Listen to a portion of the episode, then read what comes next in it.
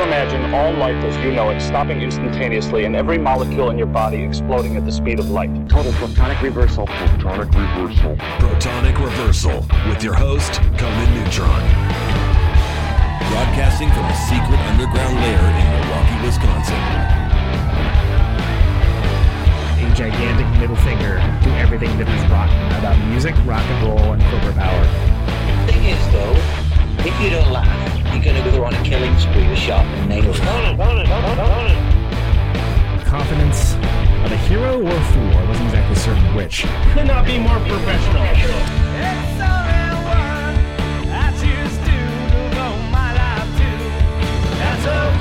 It means something. It means something.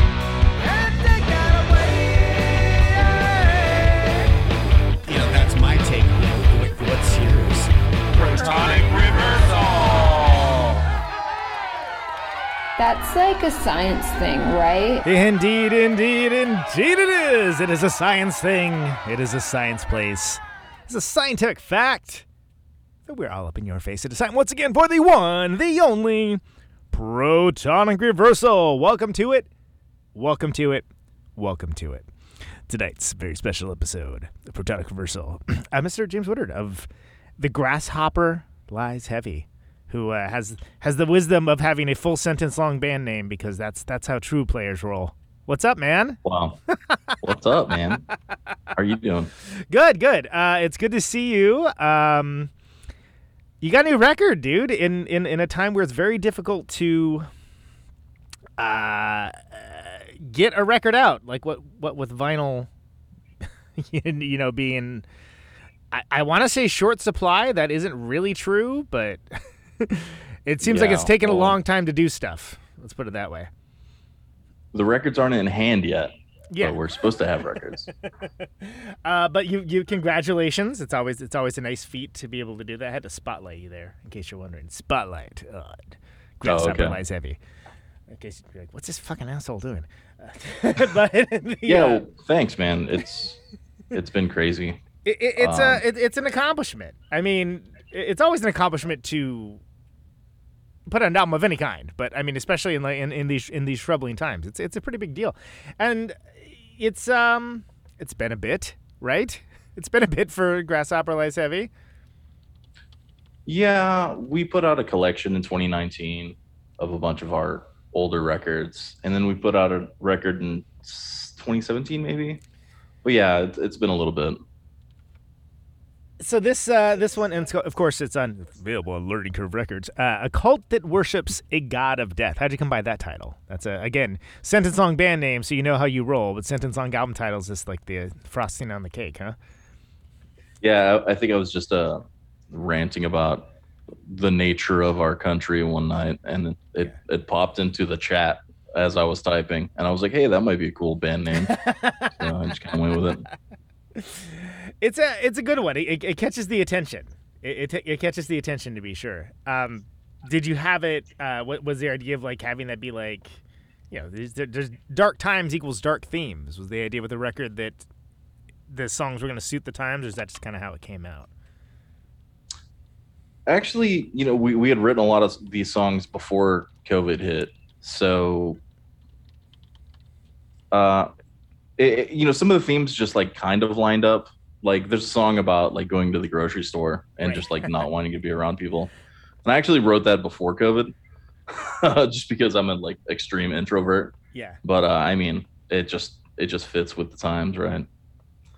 So, and yeah, I think the past year or two has like elevated a lot of things, like societal problems. Like everybody's thinking about this kind of stuff right now, just because of the state of the country and the world. So, I think you know, COVID or not, this stuff is around. You know. As someone that has always loathed both shopping and specifically going to the grocery store, uh, yeah, I, I, I wondered if that existed before COVID, but it, it that was before it became like a a game of uh, you know deadly tag or something, you know, like zombie invasion tag. Uh, Yeah, exactly. but but it, it is funny because like that is something that that uh, that's a niche interest, but the folks that know know like yeah, I fucking hate that. and then like now it's like oh yeah, that actually potentially deadly because of this chosen facts crowd that hey, hmm doesn't apply to me. La la la la la la la la la. Yeah.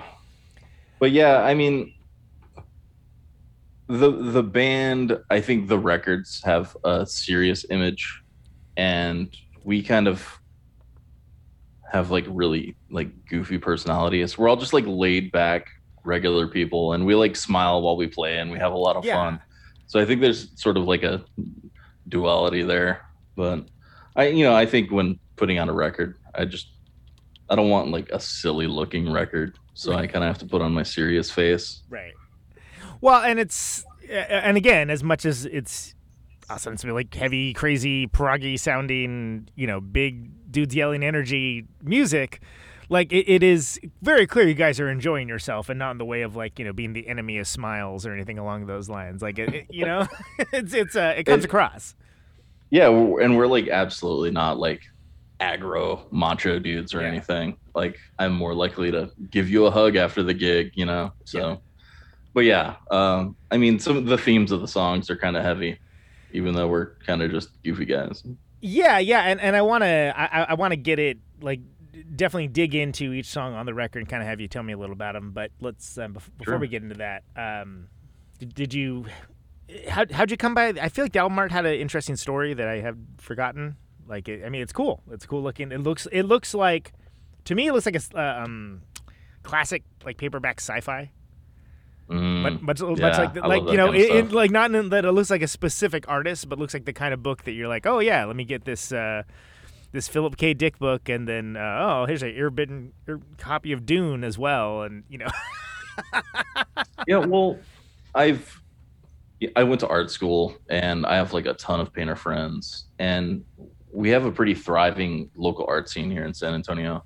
So I always try to work with local artists and kind of find like pre-existing artwork that will fit our albums that uh, is like thematically appropriate. And I find that to be like a fun challenge really. And all, all of our all of our full lengths are like that. Um, it's just pre-existing artwork that I found. Um, but yeah, like I, I feel like I like want to support local artists a lot, and you know I think it. No one makes money off this kind of stuff, right? Right. So we might as well feature people we like really love and respect. Get get it get it while you can, and uh, um, celebrate each other as much as you can because it is a community. It's meant to be a community anyway. That's Oh, idea. absolutely. And it's not just bands; it's also artists. You know. So, but yeah, uh, the the painter that did the cover, his name is John Guzman.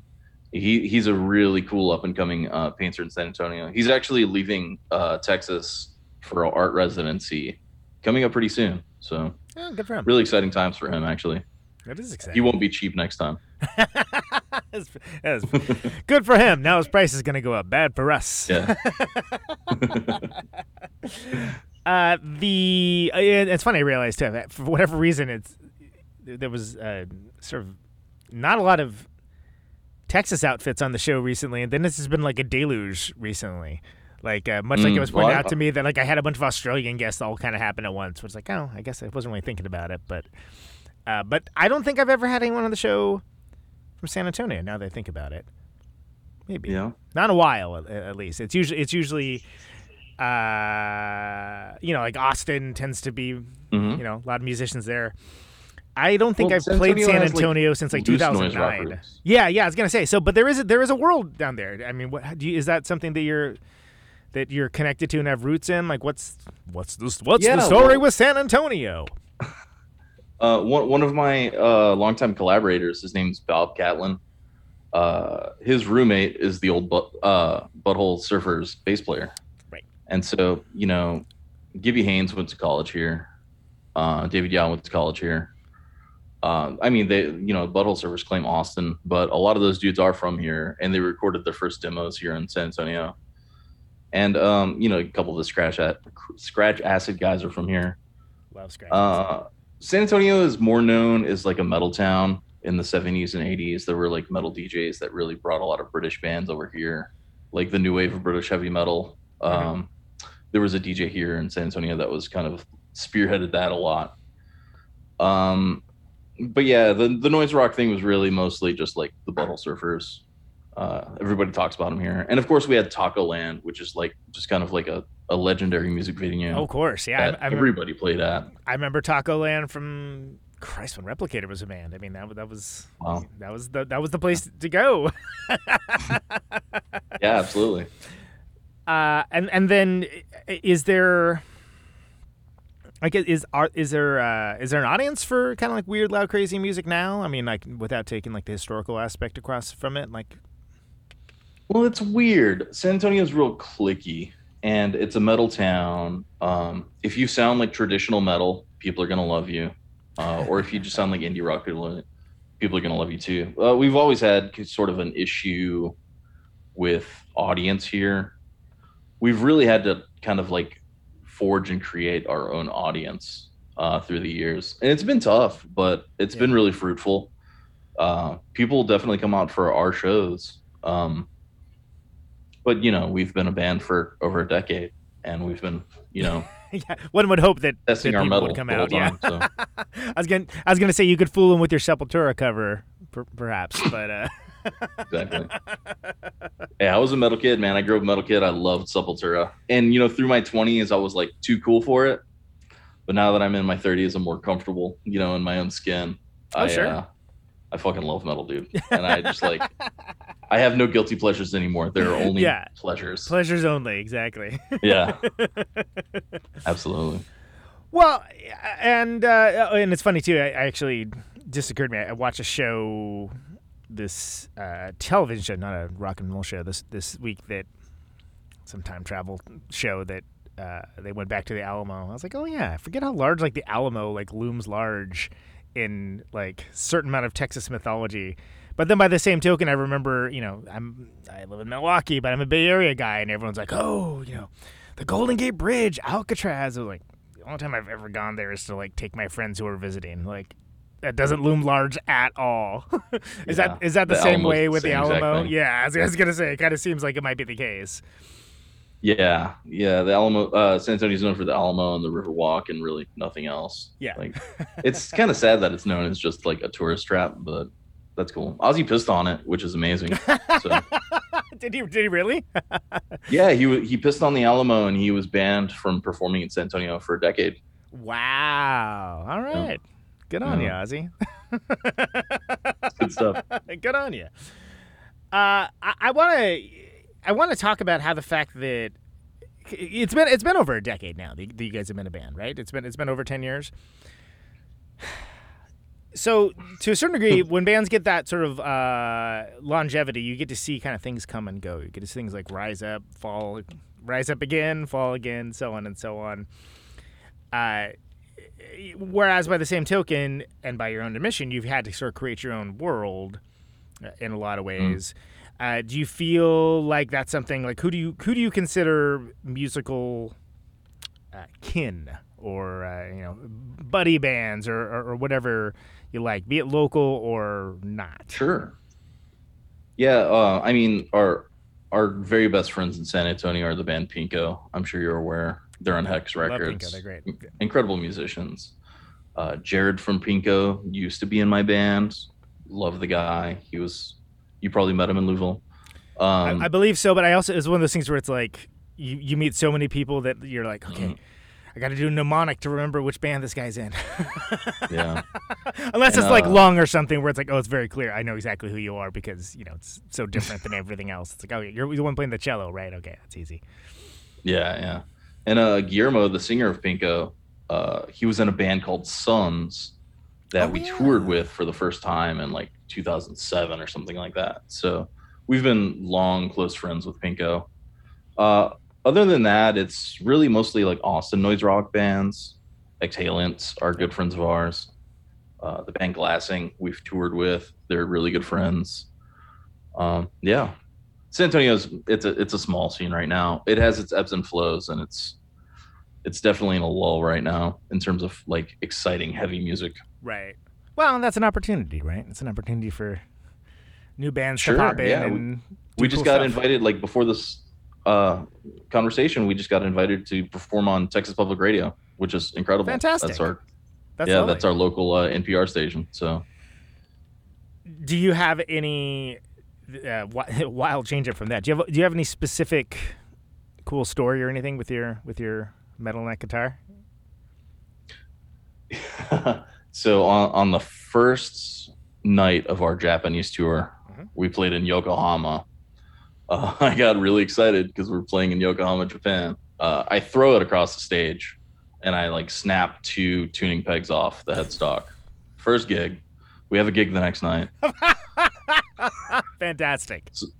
Yeah, so I wake up real early the next day in Shinjuku, in a city I've never been. Yeah. and I have to run around Tokyo with like a chicken with my head cut off, trying to find uh, tuning pegs for this guitar before the gig. Uh, it was incredible, and I found them, and I met friends, and it was a great experience. That, that's Yeah. that's quite the side quest. Yeah, it was major chapter one side quest of that were, uh, were, Japan tour. were you uh, were you just kind of drunk on power with the idea of like, oh, this this is pretty much an indestructible guitar. Check this out. Or were you even thinking that it was just catharsis? Yeah, I. I mean, stage presence sells T-shirts. Let's be honest, right? On tour, you want to like really be involved. But yeah, I always abuse my guitars, and that's the reason why I bought EGC. Because Yeah. really the only thing you can break on the damn thing are the head, Yeah. the tuning pegs. So yeah, I used to play a Les Paul, and I would really abuse that thing, and uh, I don't want to beat it up anymore. It has too much too much sentimental value. So Right. I, I tour with the EGCs, and I can beat them up all I want. Yeah, there you go. There you go. It's it's and Yeah. you never have to worry about flying with them. They're made of the same stuff as the airplane, so that's nice. Basically, yeah. I mean, I think we've all known people that have had guitars snapped uh, in flights and things along those lines, and that's just that's horrific. Absolutely. I've actually fixed Gibson SG headstocks in hotel rooms in between gigs. So been there, done that. It just it just I'm getting stressed out just hearing you talk about it, man. It's like 3 a.m. with the Harbor Freight tools in the motel in middle of Indiana somewhere. right. Mhm. So, did you have you have you seen the TV show of uh, Man in the High Castle at all? Okay. So I watched the first two seasons and it was just like super mediocre and I kind of Yeah. just checked out. because the book is like one of my favorite books of all time. Not just science fiction book, but one of my favorite books. And I was like, I don't want to even watch this if it's not going to be everything I want it to be, which is a me problem. Yeah. This happens a lot, by the way. Yeah. they lean heavily onto the uh, melodrama, which is a total bummer. That is a Yeah. Uh, it, it- that is where the the man name comes from, right? From the Yeah. okay, yeah. I was gonna say it's a pretty specific band name, so it would it would be, it would surprise me if you said no. Um, Mhm. but uh, would I guess we should maybe expound for the non-sci-fi nerds in the audience that there's a like a book within a book. Philip K. Dick. Yeah, so Philip K. Dick, he's just one of the most prolific and interesting sci-fi writers of the 60s, 70s, and 80s. Uh, he wrote like you know, Do Androids Dream of Electric Sheep, Yep. uh, which Blade Runner was based on. I was a huge Philip K. Dick fan in college, and yeah, it's kind of like a book within a book in uh, his book, The Man in the High Castle. It's, it's really interesting stuff. So, but yeah, Yeah, and it's uh, you know, it, it, there's I feel like there's been some other stuff that sort of ripped that off that has tried to to do that kind of thing. But you know, the idea is like it's an alternate history, right? Like you know, it's like, hey, what Mhm. if things had gone a little bit differently in World War II, and then like what would that world look like, so on and so on. right. Uh, the only other thing I can think of that really is, has done in, in as far as the book goes in such a cool and subtle way was they did a thing called um, Confederate States of America. Uh, so, sometime yeah. back, which I think was like a was a TV movie or a miniseries or something. But I thought that was really well done because they even did like the commercials and stuff like that. Where it's like, oh, this is like if you kind of if you walk into a blind, you're like, what am I watching? What is this exactly? And then you're like, oh, okay, I get it. Like it was just sort of like Mhm. real, real commitment to the bit as far as that goes. Did you have any reservations about picking a band name that long and esoteric? Uh, when I was in college, no, but I never thought this stupid band would last for 15 years. So I'm kind of stuck with it now. I, I, I, You don't have to like your own band's name, right? Yeah, well, yeah, believe me. Uh the well, at least it doesn't spell out dick or something along those lines, you know. Like, well, I guess that Oh, would that be kind of cool. But like, it, like I wish it did. If the acronym like was uh was something cool, like that would be that'd be something. Um, I- well, the nice thing though here, but here's the turnaround, right? For every everyone everyone that is maybe not so stoked about having a really long band name, probably not gonna be another band called that. True. Very true. So you you get to be unique. You get to be if somebody Google's you, that's what shows up. Oh, and Valis was already taken. So There, you- there you go. Yeah, and that's that's one where I heard that word before I ever read the book, and I was like, "Oh, that's what that's from. Cool." Because I just Yeah. I was like, "Oh, what does that mean? Is that Latin? What is that?" yeah, I don't know. It's a pink uh, satellite. Yeah, In space. exactly, exactly. Uh, so I want to give. Uh, I, I want to talk about the new record, but I also kind of want to talk about some of the old ones as well. Uh, I, I guess let's start Yeah. with. Um, uh, so, oh, you did that this with gay witch abortion. How did that? How did that all come to pass? I thought that was the good record. I got that one. Yeah, so like Minneapolis is basically like our second hometown. I mean, we have bigger crowds there when than we do in San Antonio. And you know, uh, Learning Curve is based out of Minneapolis too. I do know that. Every every time we go up there, uh, Reiner hooks it up. We have a great show. Yeah. And we, yeah, we just have a ton of friends up there. We played with Gay Witch Abortion a couple times, and I asked them to do a split, and they said yes, and it was great. There you go. And that is the story of Jesus. But really, it's the story of rock and roll. Absolutely. Uh, great band. And, and a, a band that kind of unique. Like they, they, got- they got their they got their own thing going on. You know, it's it's uh, their own shared language between Yeah. those guys. I mean, it's like a two piece, uh, and you know, all, all, two pieces were really hot in the mid 2000s, uh, but they have like their own thing, and it's like, it's almost like John Bonham playing with like somebody, Robert Fripp. like somebody from the Locust or something. Oh yeah, it's yeah, crazy. that's that's probably more accurate. Yeah, you're right. I was immediately going down the prog hole, but uh, I think I think you're more. Yeah, that's for, for sure. Yeah, they're they're a powerful band. I, I like those dudes a lot. Yeah, Uh, so, sickest drummer too. That dude is insane. have you seen and or heard Novacron? No, I've not. Oh. Well, I've heard of them, but I've never, yeah, checked them out. Yeah, so that's Adam Marks of uh, Seahorse and and such, and uh, Paul from uh, Hammerhead and Vaz, and then get Sean on drums, and it's great. And that was the second to last show. The one of the bands that played the second to last show before stuff changed with us. So I got I got to see him play, which was nice. Uh, but yeah, I don't, I don't think I think they maybe have something on like one of the. Like one of the uh, Learning Curve compilations, maybe if I remember correctly. But I think that that might be the only thing they've released. But Yeah, Anyway. I think they may have been on one of the Held Hostage compilations. Yeah, that yeah like- exactly. Yeah. Oh, you should check them out, bro. They're pretty good. Yeah, dude. Uh, so talk to me about all sadness grinning into flow. That's um six, six, six, seven years back, some somewhere along those lines. Uh, yeah, that was our like first record on Learning Curve, actually. Um, so we shipped that one around because I really wanted to put that on on vinyl. Yeah, that was. Uh, I was listening to like a lot of krautrock back then, like Popol Vuh, Tangerine Dream kind of stuff. So the the first, the entire A side is basically one long song, and then the B side it's like- more broken up, but I- it's I- still I- all instrumental and super delay and reverb, trippy stuff. I like that you had the audacity to call it marathon too. That was good. if you're gonna have a long ass song, go- call it. It's a marathon, man. Yeah, the last thing I do is title songs because I'm awful at it. So yeah, there you go. how do you how do you refer to them when you're in it still in the process of having them become songs? Do they just have like working titles, or is it just like ah the one that goes da na na na na that one? I give them silly names usually, Mm. and then they get like the serious names for when the album comes out. But we still call them the silly names. Like yeah, yeah, of course. I'll write them on the list the silly name. Yeah. Uh, that one's got a good uh, paperback sci-fi used bookstore sort of sort of vibe to the t- uh, the album art as well. Like it's got it's got kind of like what is this? Oh, kind of Yeah, that was my uh, ex girlfriend. My girlfriend at the time, uh, local artist named Megan Fest. She uh, embroiders like postcards. Oh, cool. Yeah, it's really cool. Okay, yeah. So like the yeah. the front of the album's the front of the postcard, and the back of the album's the back of the postcard.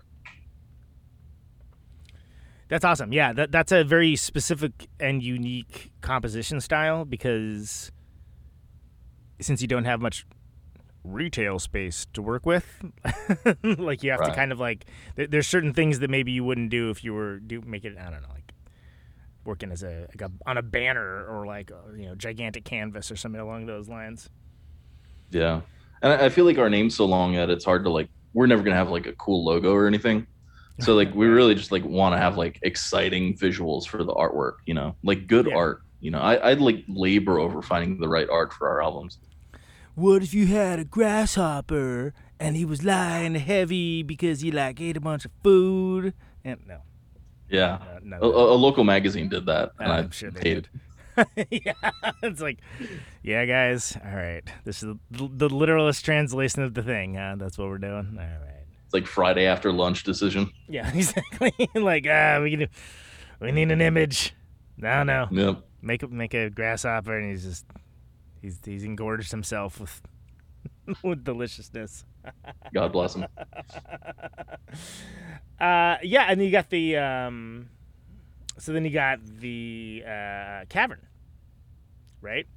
So that's yeah. That was uh, a little So- later. that was that was actually kind of about when you. I think that was when you kind of first came to my attention, which was, I want to say it was 2017. Yeah, I think it was 2017. Yeah. Yeah, I met a local filmmaker uh, named Dave Sims. We worked at the same company, and uh, he was making really cool short films. And he approached me about it, and it was it was a lot of fun. I collaborated with my friend Bob that I mentioned. His his roommate is the Butthole Surfers bass player. yeah, we just spent like three weekends together, like smoking a lot of marijuana and just like playing with synthesizers and shit. And it was it was tons of fun. Bob has a bunch of invented instruments that he has, like a log with a bass pickup. Nice. Uh, so yeah, we got a lot of cool organic sounds on that record, and it was it was a ton of fun. was it a different experience doing something as like a score versus you know making making an album? Like, what kind of things were you thinking that were eh, part of the process? Like, did you have the movie to look at ahead of time, or was it something like make the yeah, music he first? was and see what still like editing it, but I had like an uncut version. So like I watched different scenes, and I was like, oh, this scene should have like a rockin' riff, or this scene should just have like synth drone. yeah. and then you know we got together and uh we kind of just played played it on a monitor as we did it. And uh yeah it worked out great man. It was it was a really organic experience. I was stressed about doing it but Yeah. it just came like freely. It was awesome.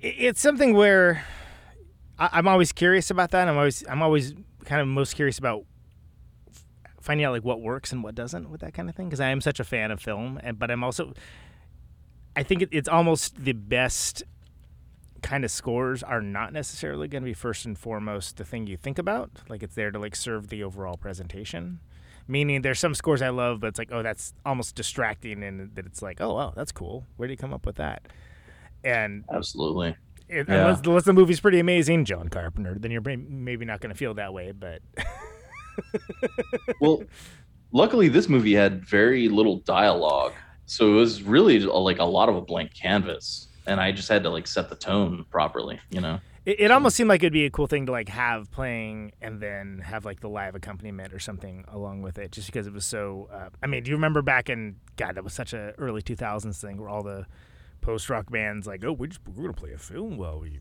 while we play our songs. Yeah, okay, cool. oh i did that Yeah. yeah. That, that was that was pretty that was pretty common. That was that was which I'm not against it. I was like, oh, that's cool. There's something to focus on rather than you know watching dudes like with guitars hiked up here tip tapping away. You know, that's nothing wrong with that. But Yeah. Uh, I mean, uh, I'm not against that. Uh, it's, like I said, stage presence is everything. So if if you have no stage presence, do something else. You know, flashing lights. I don't know. absolutely, I I- think back to uh, were you familiar with that band Thirty One Knots from Portland? You know them at all? Mm. uh, first we used to play them a lot, and, I, and first couple times I saw them, it's like, oh wow, the music's really great. It's like, oh, but this is definitely some Plinky Plonky Prog stuff, and it's like, okay. And then like, I don't know what happened, but next time I saw him, like Joe was just like flailing around, and and but he's also like, you know, really controlled you know, kick ass like uh playing, but like found a way to like make it a like exciting live show as well. I was like, oh, that's awesome because there are, there weren't really a lot of bands that like are doing that delicate kind of fretwork, but also thrashing Mhm. about. It, it was it was a nice uh, you know, incongruent element that that worked. Oh, absolutely. So that's a story about how I'm- 31 knots there. So you're welcome. I'm not that good, so when I flail around, I make mistakes. But again, I I feel like again stage presence trumps musicianship in that moment. You know. Well, absolutely. Yeah. I mean, and that's something where you're giving someone a show, right? Yeah, absolutely. So give them a show. Yeah.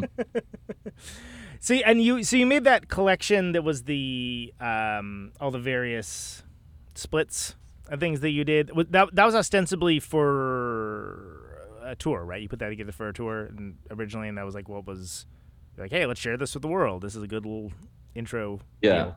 Well, we're we're like vinyl freaks, right? Yeah. And in America, people love vinyl, but in Japan, people don't really collect vinyl. People are still on CDs over there.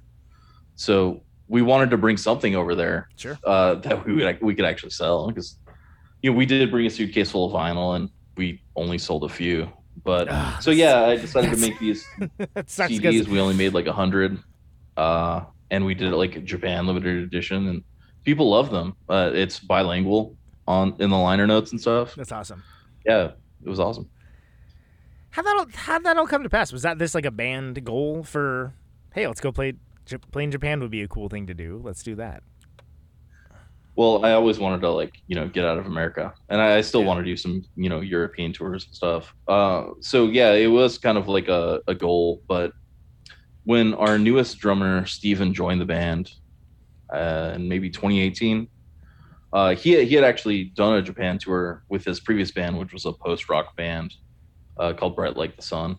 And so he still had a relationship with their tenor, tour manager. So it was pretty easy to just like be like, "Hey, we want to do a Japan tour." Yeah. and he liked our stuff and uh yeah it fell together like really easily um we kind of lost our asses on that tour because it was you know it was it was one of those exploratory first tours where you go out and you start the network you know what i mean Yeah. on the next tour Planting Uh, seeds. hopefully we'll make a little money Yeah. Uh, where where you're you're. The idea is okay. Then now we're gonna come back in you know a couple years and like maybe a few of those people that we saw like are are gonna come out. They're gonna bring some friends. Like you know they'll build some build some uh, roots. Build some roots. Grow some roots from the seeds that were planted. Yeah we and we made a lot of friends in bands. Uh i actually want to bring some of those bands over here to the states once Sure. you know we're out of the apocalypse. But yeah it, it was really you know i met a lot of venue managers i met a lot of booking agents and uh yeah i, I have a little bit of a network there now. So when i do choose to go back and do another eight tour dates uh it won't cost me a fortune you know i won't have to hire a tour manager or booking agent i'll do it myself There you go. i've done it i've done it that way for 15 years you know Yeah, yeah. Well, and I was gonna say, other than trying to find tuning pegs in, in a city you're unfamiliar with, what were the uh, any misconceptions versus perceptions that that you had before going in versus after? um I, I, honestly traveling abroad just kind of like poisoned my opinion of america because going over there you just feel like you're 50 years into the future. Yeah, like it's like walking into the sci-fi uh, u- utopian future. Um we didn't have to drive anywhere. You know i just took my guitar around in a gig bag and we took the bullet train to all the gigs you know flying 200 miles per, per hour on the ground. Yeah. um there the doing gigs in japan is really cool. There's there's like a level of professionalism in the venues that you don't see over here. Um there's like a real great sense of community at the shows too because the manager of the venue will get everybody together and he'll introduce everyone and everybody meets them before the show like before even the sound checks. And then every band gets a sound check and there's like even at the like the little dive bars there's like two sound engineers the whole time. And they record every gig it's it's incredible like the whole the whole experience was just great That's awesome. And uh, I mean, did you find that the like was there a language barrier problem or anything along those lines, or was it all pretty a little bit. Uh, our tour manager helped there a bit, but I think we could have gotten away with it without it, just with technology. Just because uh, Google Translate is great, you can just take a picture of the sheet they give you when you walk in, translate it, and a lot of people know enough English to help you when you're like lost. And I knew like a little teeny bit of Japanese, like so I could you know get around and stuff. Um, that that I mean, it was a challenge, but it wasn't nearly as big of a challenge as I expected it to be. Yeah, that's awesome. I mean, that's you know, it's I've know know many that have. I have never played a show outside of the U.S. except for one southeastern Canadian tour, so I'm always eager to kind of pump people for information as to whether it was whether it was awesome or not, or maybe more uh, typically, how was it awesome specifically? Go into detail. Thank you.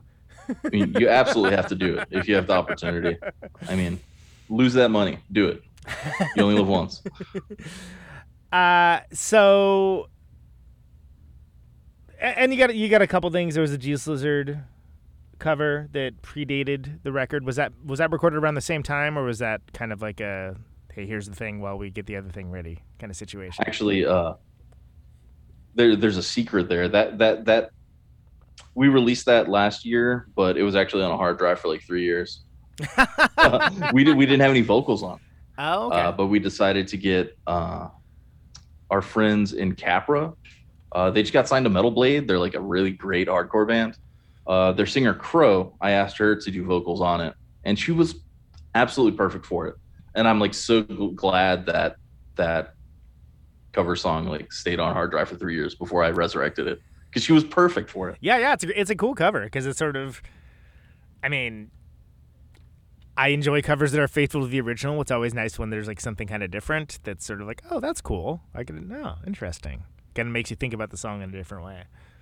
Yeah, well, she kind of retextualizes it because you know she's a girl. It kind of makes it sound like it's about some kind of neckbeard dude or something, you know.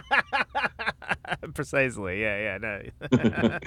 which is great. I mean, it's it's it's it's a rich topic. There's there's a lot of uh, there's a lot of ground to cover there. yeah, well, yeah, we did a couple COVID singles. That one and the Sepultura cover.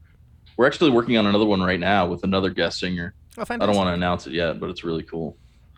I'm super excited. So very cool. Excited to hear that. So then, why don't we do this? Uh, what, we can go through a cult that worships a god of death, right? And just sure go through each of the songs. You could tell me a little bit about each one. You know, whether it's uh, you know lyrical inspiration, arrangements, where the title came from, something you remember recording it, et cetera, et cetera, and uh, just kind of give people a, a glimpse of this awesome record that you put out. Oh, too kind. So you, you start off with the that kind of slow burn. I guess you got to give it if you want it to be differentiated in the aggregators and things like that. You got to give give it a, a, title, right? So, but it's not a mm. titled song. It's like the intro to the the. It's like the THX sound, uh, but like two minutes. You know that kind of thing. Yeah, exactly. It's it's like the hill at the top of right. the roller coaster. yeah, before exactly. You get out. Exactly. Yeah. Exactly. Um, Every great album has that. Did did did you have the idea that you want a kind of a cinematic intro like that uh, from from the jump? No, uh, I actually uh, we had put the record together, and I needed like three minutes for side A, so I was like, "Hey, I'll just throw an intro on it." Pragmatism, my friend. Fair enough. Fair enough. yeah, I've I've got a pile of synthesizers over here, so I was oh, like, "Hey, I'll yeah, yeah. synthesizers on the record." So yeah, it's just scary synthesizers and guitar, really. Yeah. Well, and it, it's it's a good mood setter. You know, it lets you know that like something ominous is about to happen. So that's always nice. You know. Yeah, and if you don't like it, you can just skip it and go to track two. which which we have already talked about the act of buying groceries, which uh, is, is for some of us a bit of a, a bit of a chore, and that's in non-COVID times. Uh, so talk to me about that one. It, it was the as someone who also likes to write songs about th- things that annoy him. Uh, wh- why did why did that come to mind? Yeah, I, I I feel like really goofy doing like super serious lyrics just because I'm not a super serious guy. Mm-hmm. And so I take a lot of inspiration from like self-deprecating lyricists. Uh, like that dude from Pissed Jeans. I think he's like one of the best lyricists of like our time. And uh, so yeah, I kind of like took a Pissed Jeansy approach to a the lyrics on a couple of these songs, and uh, yeah, that song's just about how like I don't want to be talked to at the grocery store. Like so, but that one's like really uh, a collection of like riffs that I had had on the back burner for a long time, and just like it's just one of those things where all the riffs come together, and I thought I needed vocals, so I did vocals on it. You know, uh, vocals are really something that like come last in my songwriting process. Uh, like if a song needs it, I'll do it, but if a song doesn't need it, I'll absolutely not do it. Does Yeah. it come before or after the title normally? I'm sorry. Does the title inform the words or the other way around? Uh, no. Uh, when I write lyrics, it's really uh, rhythmic. So I'll just like throw in like syllables, and then like sometimes the syllables will start like coming together and making sense. I'm just barking, really. You know what I mean? so, yeah, the lyrics are really secondary. Honestly, it's more about the rhythm of the barks. Yeah, I call I call that the Stooges school of uh, of vocals Yeah. because that's totally that's what Iggy did, and it was like, oh yeah, well, consider and it makes sense when you think about the fact that well, his first his first instrument was the drums, so of course he was thinking that way, right? Mhm. But yeah, when you when you're in a, I think when you're a riff based band, that can serve you, you very well. Uh, the how do you know when? How do you know which riffs fit together? Do you just like just do it till it sounds good, or what? Yeah, and if they don't really sound good, sometimes I'll just do like dumb tricks until it works. You know, like I always do like gaps in songs, like Yeah. a two beat gap, and then we just jump back in. And sometimes the gap is like the perfect trick, or or I'll just do like a little interlude with just a guitar, and then the whole band comes in, and then it works. Uh, I'll sometimes I'll just like crowbar them into each other and make them work, Well, or you- like like the band crowbar. yeah. and like honestly, when I'm writing music, I don't like know what I'm doing. So a lot of times I'll just write riffs until like they sort of just sound similar, or they like start on the same note, and I'll be like, oh, these two will be a great song. So Well, and you're talking about like having those breaks too. Sometimes when you're when you're in a band that's kind of you know you know pummeling like you know to have like uh, an absence, you know, to, to take something away, even even if just for like like a half second, it actually can mean more for the th- thing that comes next because it's like oh, okay, yes, you absolutely need that when you're in a band like that, and especially like um, instrumental songs.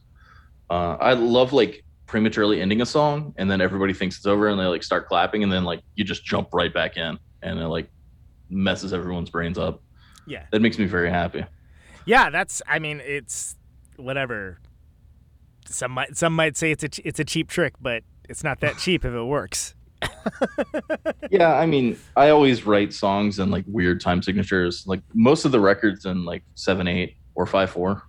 Uh, I think my brain's just broken like that. I don't mean to. It Mm. just happens that way. Uh, but yeah, it, the idea of like giving people like a groove they can like bob their head to, but at the same time, the like reversing upstrokes and downstrokes, kind of like dumb Meshuggah. You know, that kind of stuff really interests me.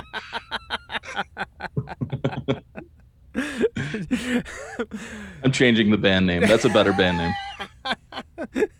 it's kind of and it kind of works even if you don't know who those guys are but it's all the better if you do where where, Yeah.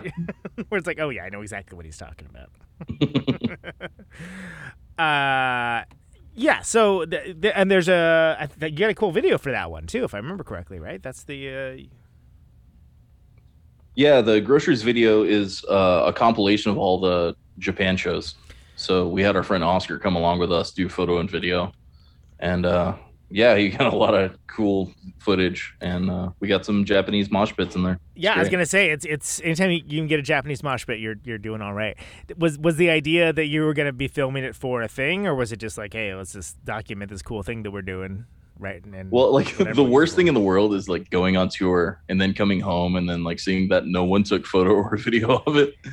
so like I really wanted to make sure that happened on this tour. So we just asked our buddy Oscar and he immediately jumped at the opportunity. We had cheap flights and we did it. Uh, what's the footage? Like, do you have any footage pre tuning pegs getting short off?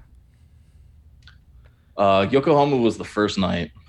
Uh, no, there, there, there, there might only be like 10 seconds of Yokohama footage from that one. We were all just like s- sleeping, standing up at that night. So it wasn't the greatest gig. that, uh, jet lag is like insane. Yeah, and that's a boy. That that's a pretty big time difference too, right? 13 hours. Yeah. Yeah. that's a that's a that's a lot of time difference. So, um, Yeah. a- a- and that was just kind of like a. I think we I think we talked about that already, but you that wasn't like you know a planned stage antic. That was just something that kind of happened. Uh, No, I just moment, like right? do that kind of dumb stuff. Uh, Yeah. Like I love jumping into the crowd and like plowing into people and like starting mosh pits that way, or like jumping on stage. I, I like sticking the guitar in the ceiling and stuff like that. Yeah, I mean, it sells T-shirts and it looks really cool, and I'm stupid. wild antics. I, I'm a fan. yeah. Uh, so anything else? Anything else for groceries before we move on? Uh, it's just like a really fun riff. Like I love writing short riffs that repeat on the upstroke. Uh, you, that's probably a common thing in our songs, but uh, yeah, seven eight riffs, tons of fun. Do you have a? And you said that's something that just kind of comes more naturally to you, um, for whatever reason. Did did is that?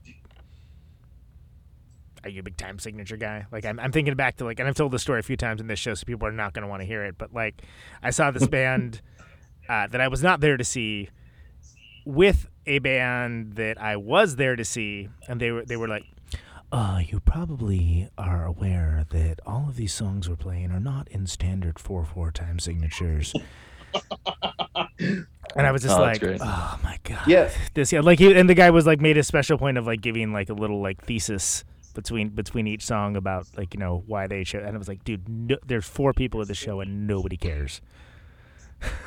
yeah um i'm not like some kind of like jazz dude. I don't know anything about scales. I barely know how to play my guitar. Uh, i just write broken riffs. I don't know. It, it i think it sounds cool so i just keep doing it.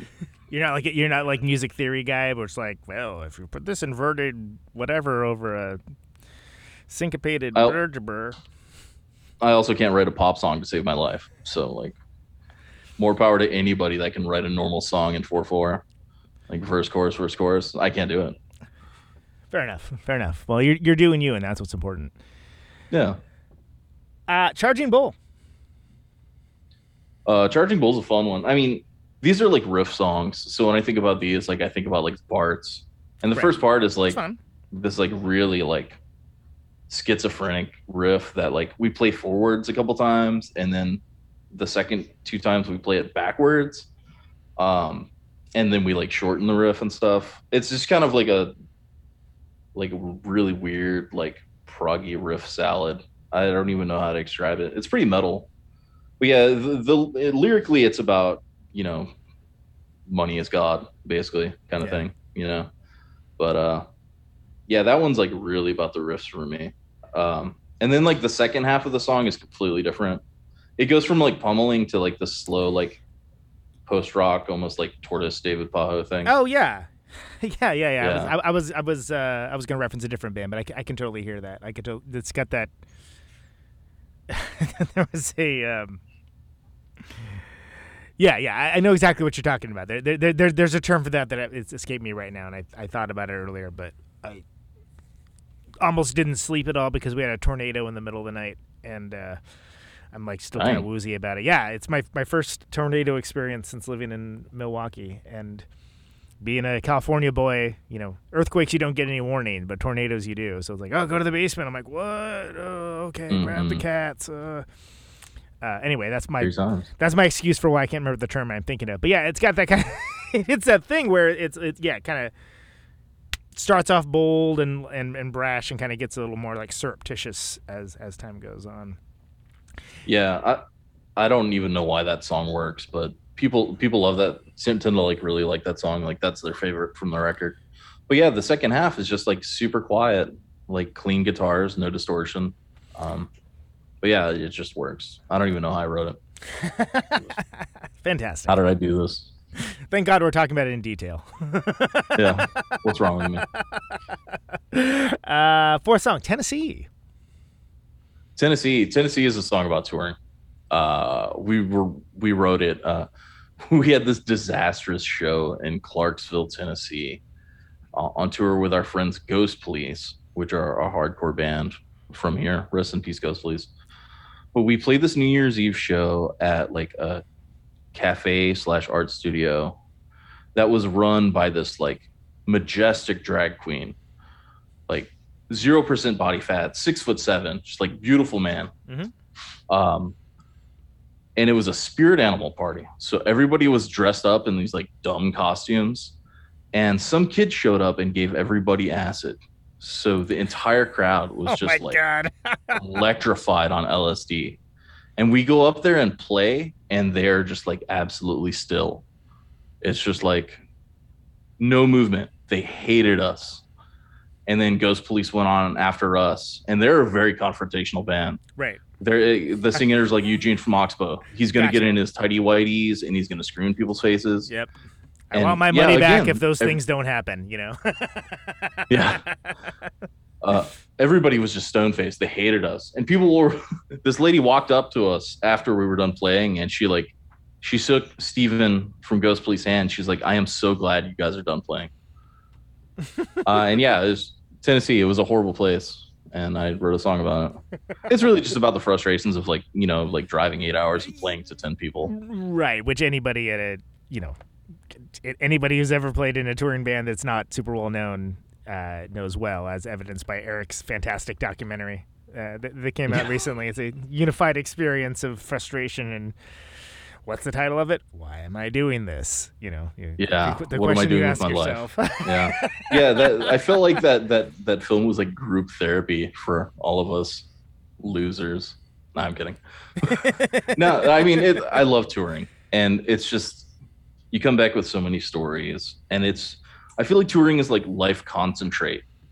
Things happen like so many things happen per day Mhm. and you're you're you're just like every day is filled with things and you get no sleep and Yeah. it's like the weirdest summer camp ever.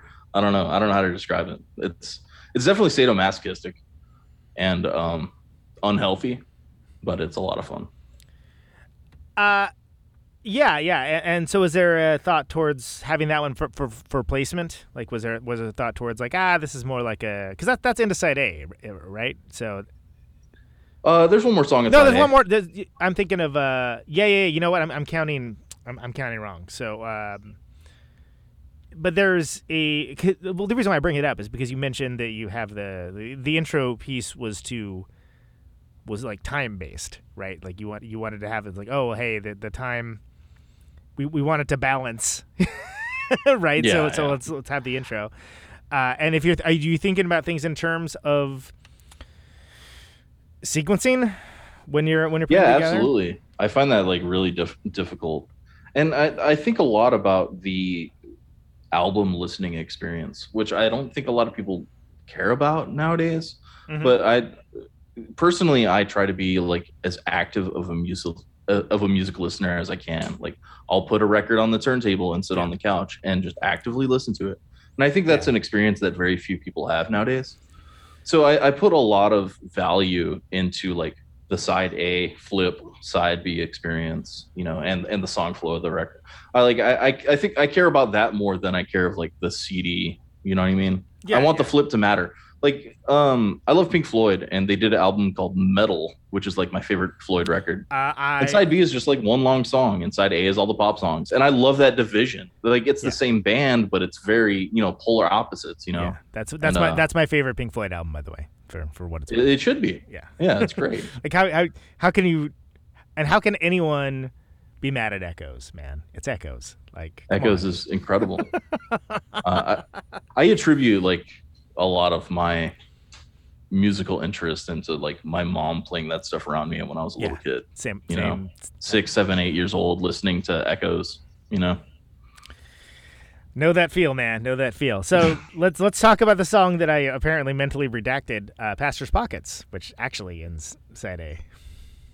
yeah, that one's kind of like a.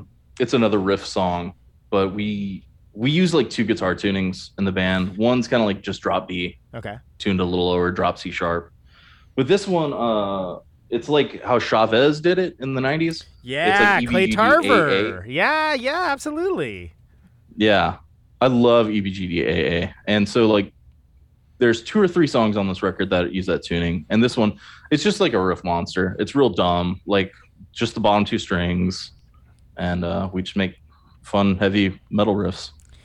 Do you find that the using the different uh, using different tunings can kind of lead to more interesting like riff discovery like make kind of like kind of like oh i haven't heard that before oh wow that sounds like vaguely like this but not in that way kind of kind of situation Oh, absolutely. Yeah, I love uh, using different tunings. Um, I use DADGAD a lot on my acoustic guitar. You know, I come up with a lot of pretty stuff on there.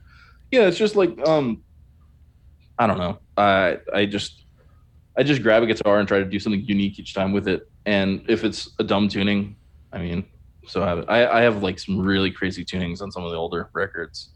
I would have to like write them on gaffer tape and stick them on the back of the headstock because I like never remember them. aka the sonic youth method yeah yeah. because otherwise you'd be like what is it is it f sharp what what what was this again exactly yeah Or you could go the Part Chimp method and just do G G G G G G. yeah yeah That works great. yeah it's it's uh it, it, it it's an aesthetic and it and they they Yeah. they it, they wear it well Works for them. yeah, exactly. Good, good, good for those dudes. They they've they stumbled onto a specific type of hilarious stupidity that is wonderful. I think it's fantastic. It's like I I don't know how exactly they they came to it. Did we talk about that? I don't remember if we did or not. But like, I love it. Yeah. Good for you guys. That's awesome. Most would not dare to do something like that. Most would, you know, be afraid to. And you just just full on celebrate the stupid. And I freaking adore it. Absolutely. I think Lee Ranaldo did the same thing, and some of the Sonic, Yeah. all the strings, same tune, the same note. Yeah, yeah. The, the the true there is some precedent for it, but but uh, the one of the things I like about Part Chimp is that like they do that, but they instigate the uh, as Tim calls it silly little riffs as well, uh, rather than just like the sound. Like Sonic Youth is more sound than than um, than riffs in a lot of cases. Not always. Don't write me about this, people. But uh, yeah. Anyway, that's that's that's enough about it. That's enough about Part Chimp. Um, Yeah. so side B, you got a suite. You got a suite on this one. So you have the Yeah. uh, it, it- it's I uh, can't, one I can't through. stay away from my Pink Floyd influences, I guess. that was, damn it! You, you you you beat me to the punch. I was gonna make a Pink Floyd reference, but it's fine. That's that's okay. Um, yeah. So uh, if you're gonna have an audacious title, have an audacious suite of songs. Did you think of them as uh, different so- songs before they came on, or I'm sorry? did you think of them as different songs before they were put together, or is it like how did that all come to pass? Because there's part one through four. Yeah. Uh, Cult parts one through four. Yeah. Yeah. I just, I wrote the first part of the song and I was like, man, this needs more. And we just kept adding it on and it ended up being nine minutes. So I thought it would be cute. It's in like four like chunks. Yeah, So I thought it'd be cute to do that. Yeah. Well, that's why I was asking if it was more like are these four songs that just all kind of, you know, got chained together, or, or was it? I think they're just so thematically similar that it just made sense to stick them all together as one piece. I don't think I'd play them separately. You know, like at a gig. Right. You you think of them as like a combined entity. Yeah, totally. So Did you? uh How do you feel about title tracks? Do you think that like that's? I know people that are like vehemently against title tracks, which I think is a hilarious position to take. And there's some people that don't think about it at all ever, and some people that do mean- it every every album, and it's a thing. naming the album and naming the songs is so late on my things to do. Like I'm pretty sure I named that song like right before I finalized the like liner notes or something like that. I mean, it might sound flippant, but it's like really difficult for me to do. I'm just curious about the organizational aspect of it. Like, I mean, you say you give them these temporary, these temporary names, right? So is is Yeah. like, to what specificity does that involve? Like, how, how do you delineate in your own mind, like which which which parts go where? Like, are, are you like, Slint bit, Jesus lizard bit? You know, like what? Yeah. It's a challenge. Uh like because you know the new song is always the new song. The new song, right? yeah. And then it's not the new song anymore. What do you call it? Well, we already got a new song. It can't be the new song. It can Yeah. be new song two, I guess. Yeah, exactly. And we've done that multiple times. uh, yeah, I'm, I'm just really bad at it. Yeah, so like for example, like uh, that song "Charging Bull," I just called it like "Commun Communist Grandpa" for like a year before I changed the name. But I was like, oh, that's too silly, Yeah. so I'm gonna change it. But I kind of regret changing it. Communist and, Grandpa uh, is pretty good too, though. But Yeah, Yeah, Charging I Bull's regret also that. good. So, It's like a stock market reference, you know, the charging bull on Wall Street. ah, yeah, yeah. So there's a, there's See, when I try to get deep, it's just stupid. I just feel so stupid. Well, I, I didn't think about that, but also like that's not the first place that that I'm gonna go. Always, like I mean, I, I'm always kind of looking for deeper meaning and stuff like that. But like sometimes, like something things are more apparent than others, and sometimes you'd be like, "Oh, sure, okay, that makes sense." I didn't think about that. You know. Yeah. Um, but yeah, yeah. Anyway, so that so that's the suite. That's called the Worship's God of Death parts one through four, and then uh, Bullet Curtain. Yeah, Bullet Curtain's a song we had for a long time. We actually had canned it and then we kind of like rewrote parts of it and put it back together. We played it at PRF Barbecue Lou that you were at. Mhm. Uh, but then we didn't play it for like a year after that because we played that song on that tour and we saw that people would go refill their drinks and stuff. So I was like, why are we, why are we playing the song? The song sucks. No one likes it. But yeah, we, we kind of brought it back from the dead for this album and re-recorded it, and it ended up being like one of my favorites on the album. Yeah, it's good Like. I think it came out really good. So Yeah.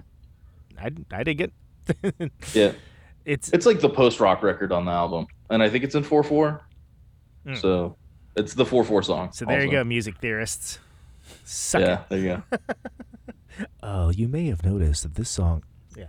Uh, I think that's an evocative title too. I know you say you don't give like too much thought to them, but I thought that was an evocative Bullet title. Curtain. Yeah. What is what, what what does that evoke for you? Well, I'm thinking uh, not not not like the literalist translation of it being like a curtain made out of bullets, like where there's bullets ins- instead of beads. I don't think of that Yeah. so much as just there being so much gunfire that it looks like an actual curtain blotting out the sun, like in a war or something along those lines. See, that's good uh, because I just think it's dumb. I'm somebody gleans some uh, meaning out of it.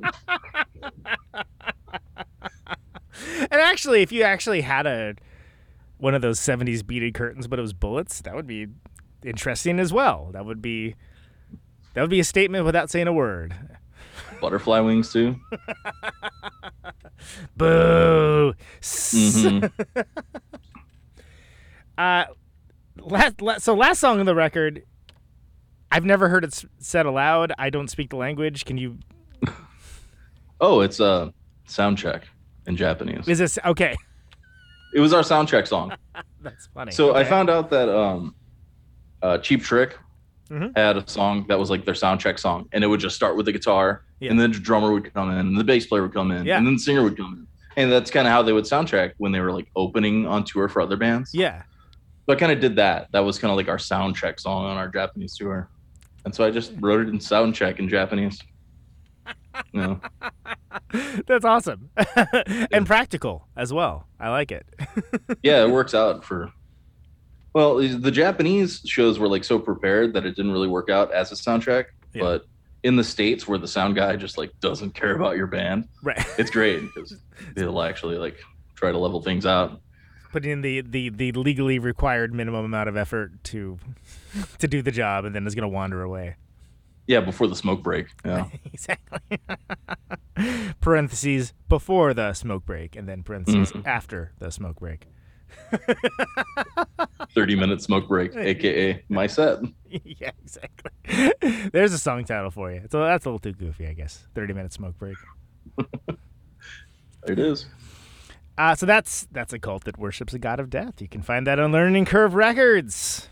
LearningCurve.com. You can also get it on the grasshopperliesheavy.bandcamp.com. Uh, Any anything else about the record that we, we that we didn't get to? There's some pr- pretty heady liner notes in it. Pretty interesting writing. That's you know. Yeah, I mean- ethos. I don't want people to take me too seriously. You know, just have fun with the record.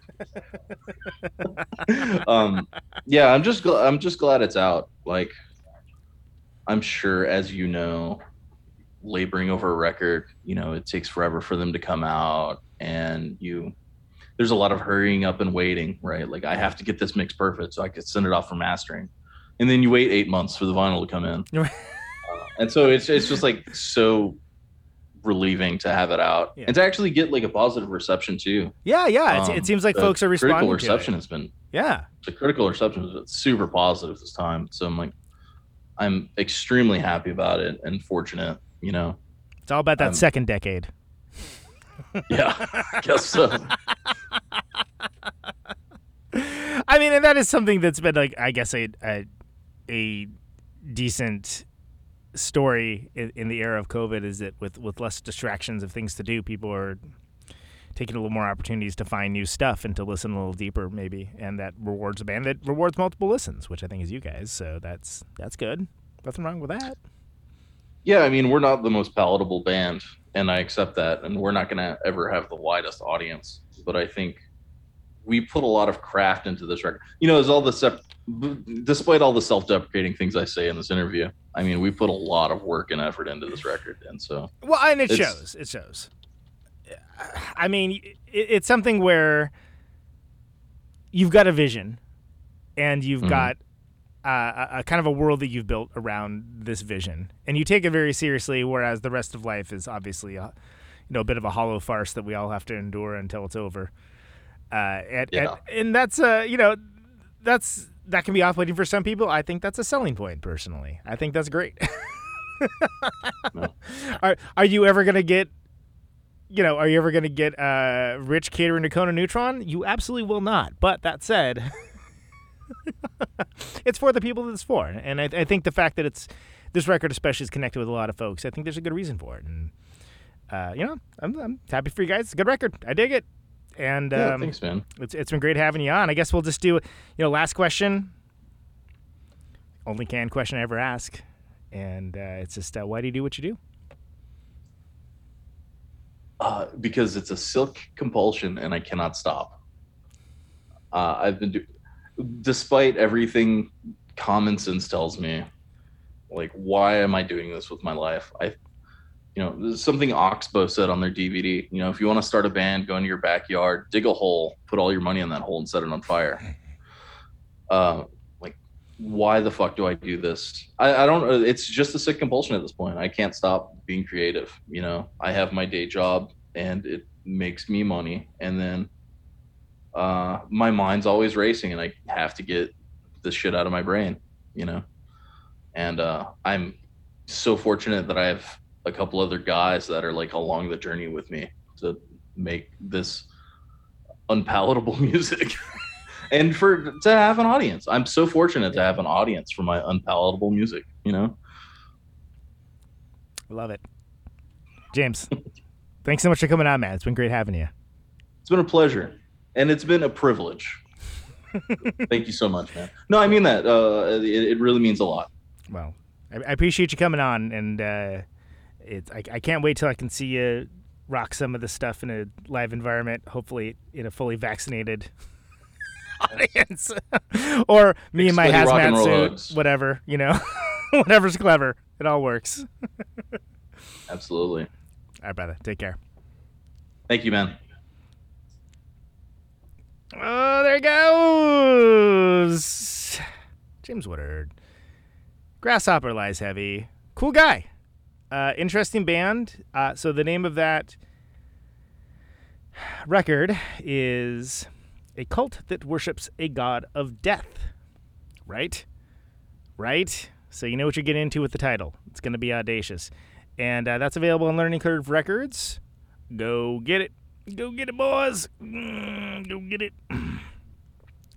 and uh, yeah, recommended. It's a good one. There's there's a lot of dudes yelling, but in a good way. Let's hear. Uh, actually, we'll do we'll do active buying. Uh, try that again. We'll do active buying groceries first. Uh, this is the active buying groceries. You know what? We got the time. We're gonna do it with the uh, we're gonna do it with the intro. Actually, you know what? I changed my mind. We're gonna just do, play the song. I don't want to do that. Buy the record if you want to hear the intro. Here we go. Active buying groceries.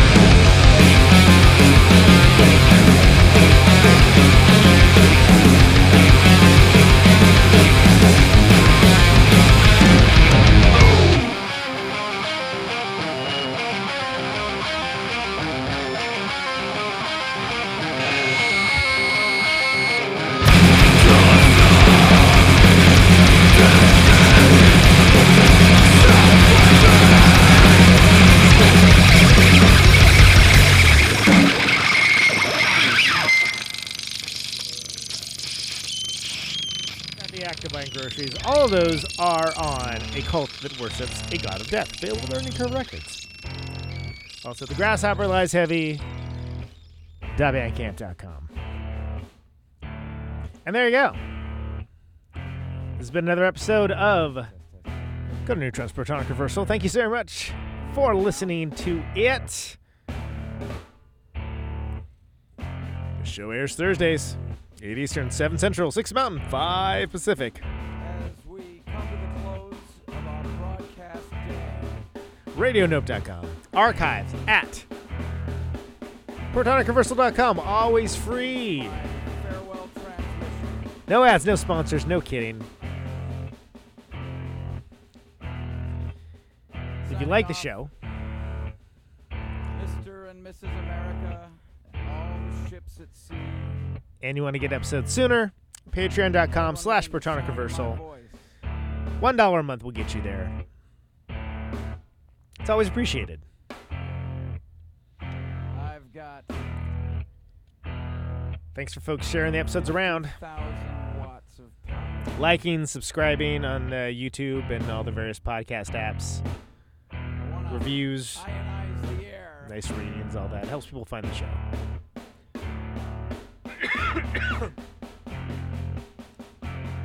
Thanks for listening too.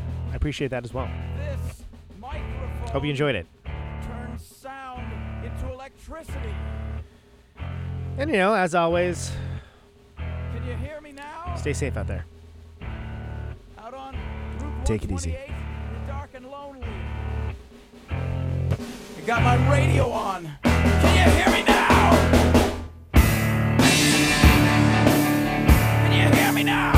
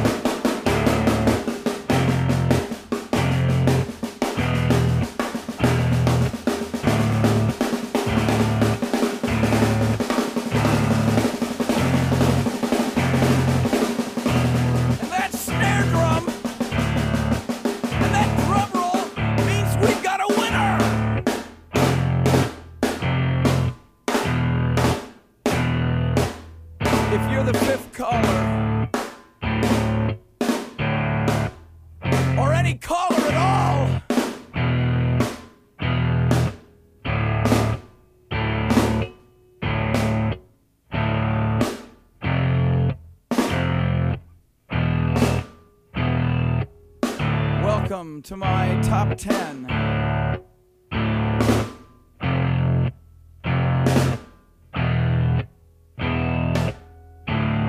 I'd like to thank our sponsor. But we haven't got a sponsor. Not if you were the last man on earth. She was prepared to prove it. This one goes out to a special girl.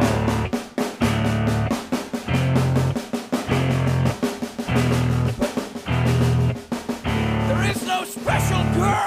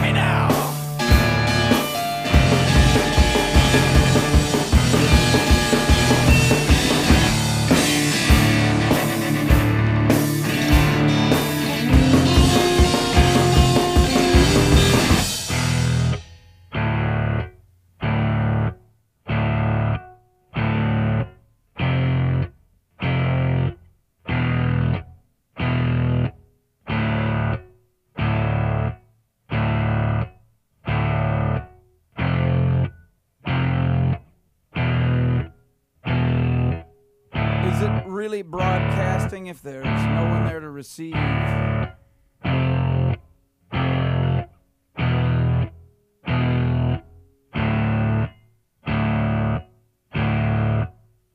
the end of radio. As we come to the close of our broadcast day.